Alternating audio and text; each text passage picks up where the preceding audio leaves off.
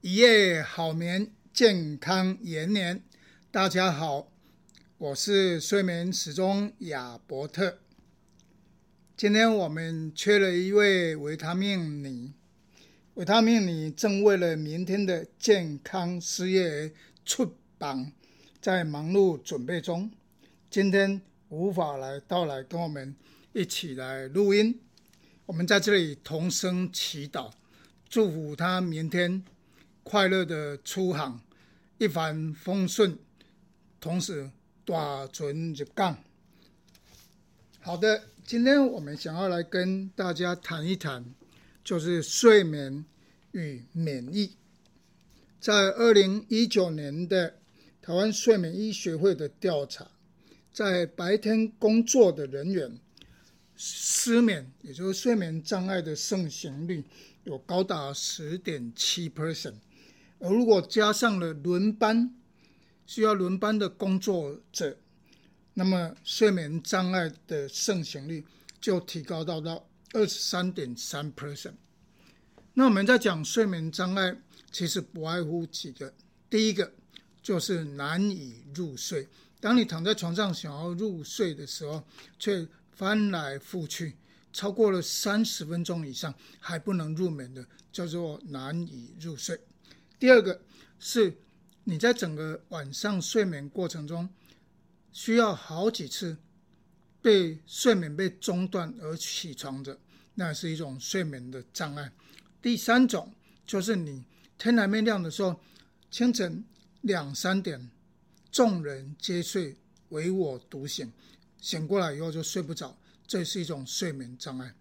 第四种就是当你早上醒过来的时候。被强迫闹钟叫醒的时候起来，但是你觉得还是睡不够，觉得非常的累，这也是一种睡眠障碍。所以底下几个、以上几个都是属于一个睡眠障碍的问题。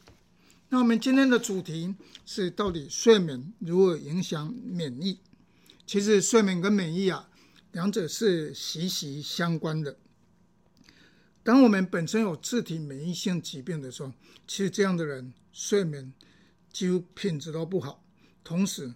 他的睡眠时数或许变得少，或者睡眠的品质也不好。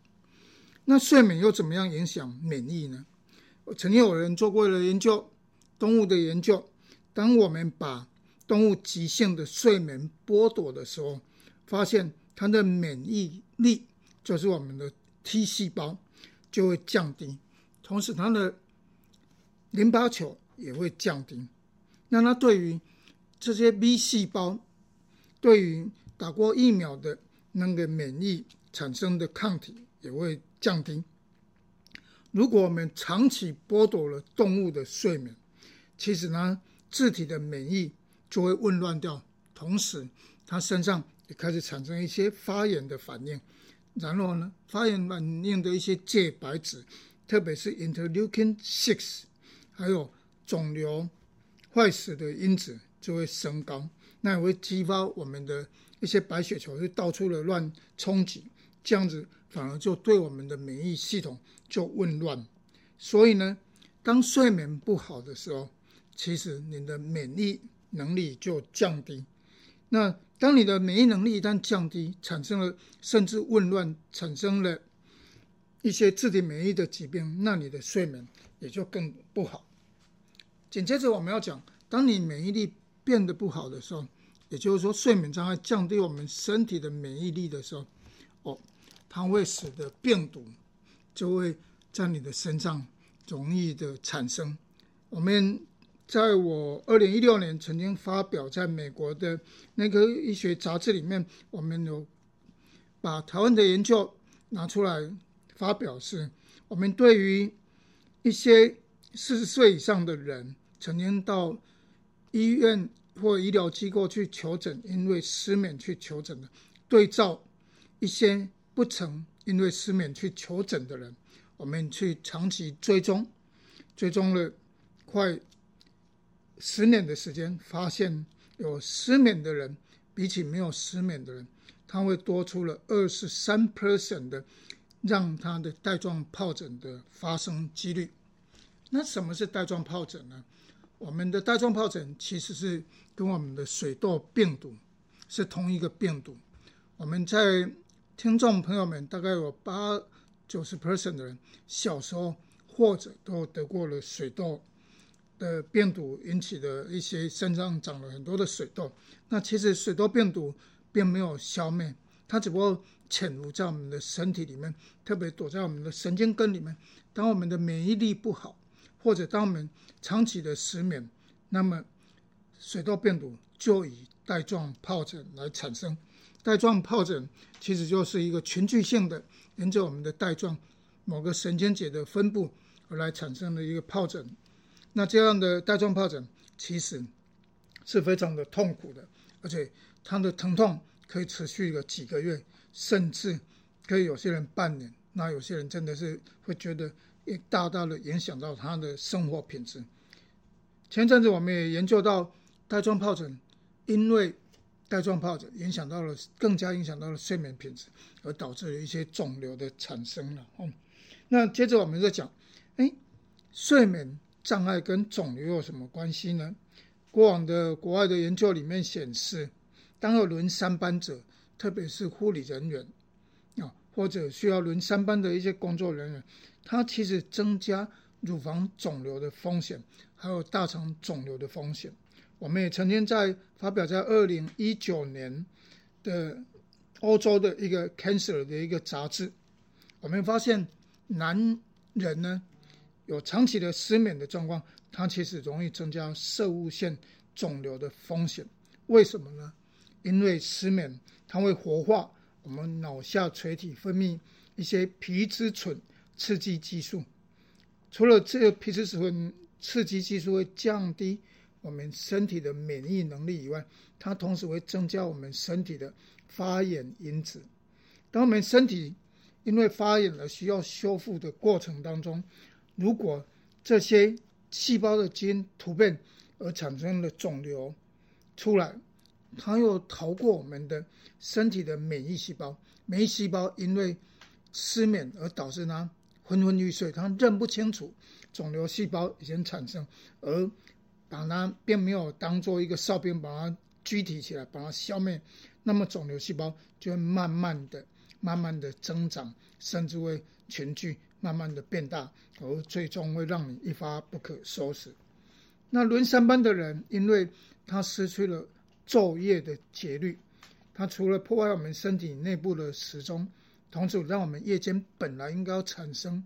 褪黑激素的，而没有办法来。足够的产生，其实褪黑激素是清除我们体内自由基的一个好的荷尔蒙。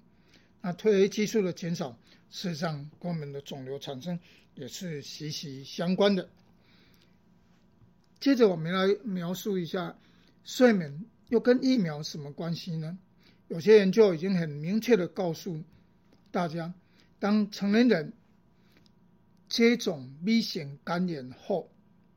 那有个研究是记录接种三剂的 B 型肝炎，记录前三天跟后三天接种后，他的平均睡眠的时数，结果发现，你这样平均的，如果接种疫苗前三天后三天的平均时数，如果夜间小于六小时，比起睡满七小时的，它所产生的 B 型肝炎的抗体，在六个月后，它确实明显是比较低的。那跟流感疫苗也有人做了这一个研究，发表在二零二一年。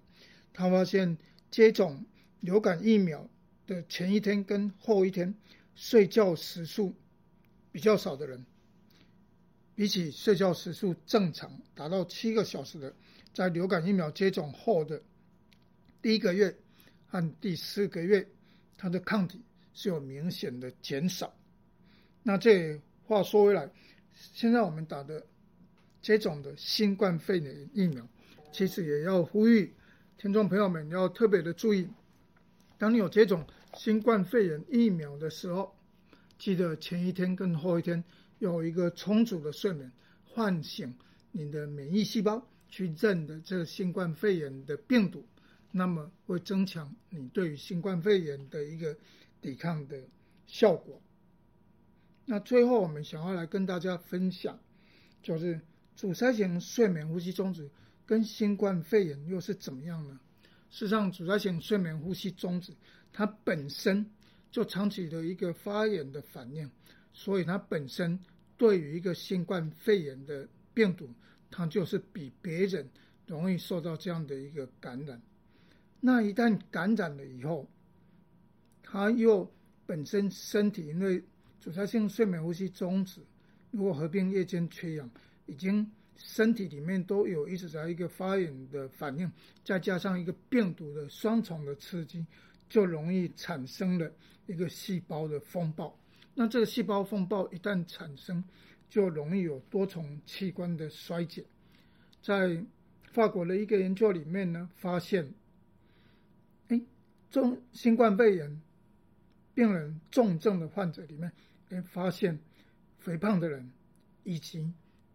所谓阻塞性睡眠呼吸中止的人，他确实的比例是占了大概约五成多的比例。那阻塞性睡眠呼吸中止一旦得到新冠肺炎，